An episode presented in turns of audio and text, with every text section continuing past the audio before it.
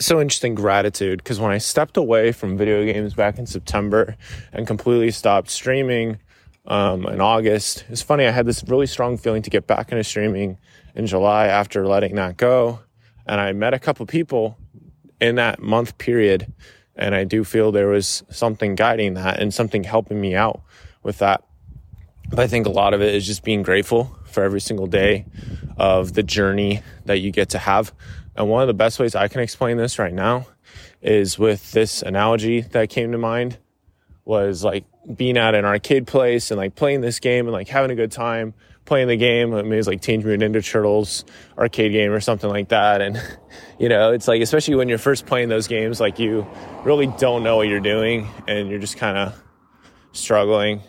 And then, you know, you make a mistake or something like that and then you die in the game. And then if you don't have money, at least back in the day, if you didn't have money, then you're not able to keep playing the game. If you don't have a quarter you to like put in the machine, like you're literally not able to keep playing. Like you have to stop.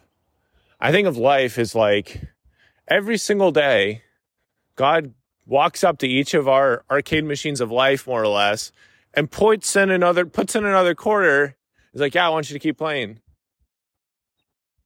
And our machines whirl to life and we're able to get right back into where we were before and things are going to change all the time and there's such a beauty to it and i'm really thankful for that and just the moments and the learning and the the growth that happens but really just being grateful for for this you know and i think it's important to note like some of the beautiful things happening in your life that may not be the case like closeness to certain people, like friendships and stuff. Like there's friends I still keep in touch with from the Utah craziness days.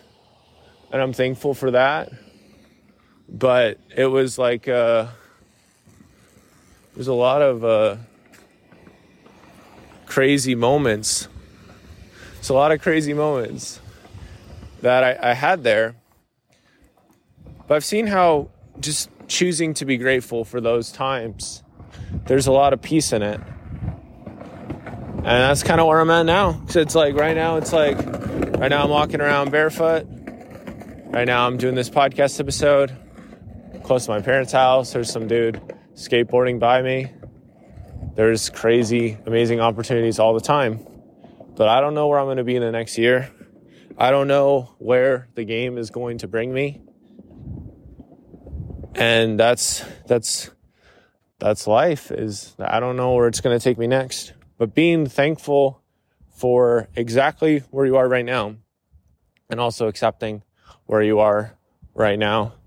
That that's the only way like that you need to, that like you're going to be able to to grow it's like if we really want to get better at uh, an arcade game or something like that then then it's going to take it's going to take time. I think of like how you can have these super positive emotions about anything a video game or anything like that. But the real thing is that god is the one who made that thing. Like he brought it to you. Like like he gave you the ability to do that. It's just like he gets all the glory all the time.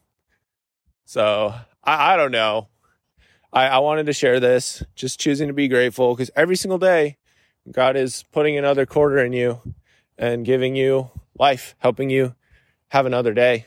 So I hope that was of some benefit. Remember, yield to the good will be better tomorrow.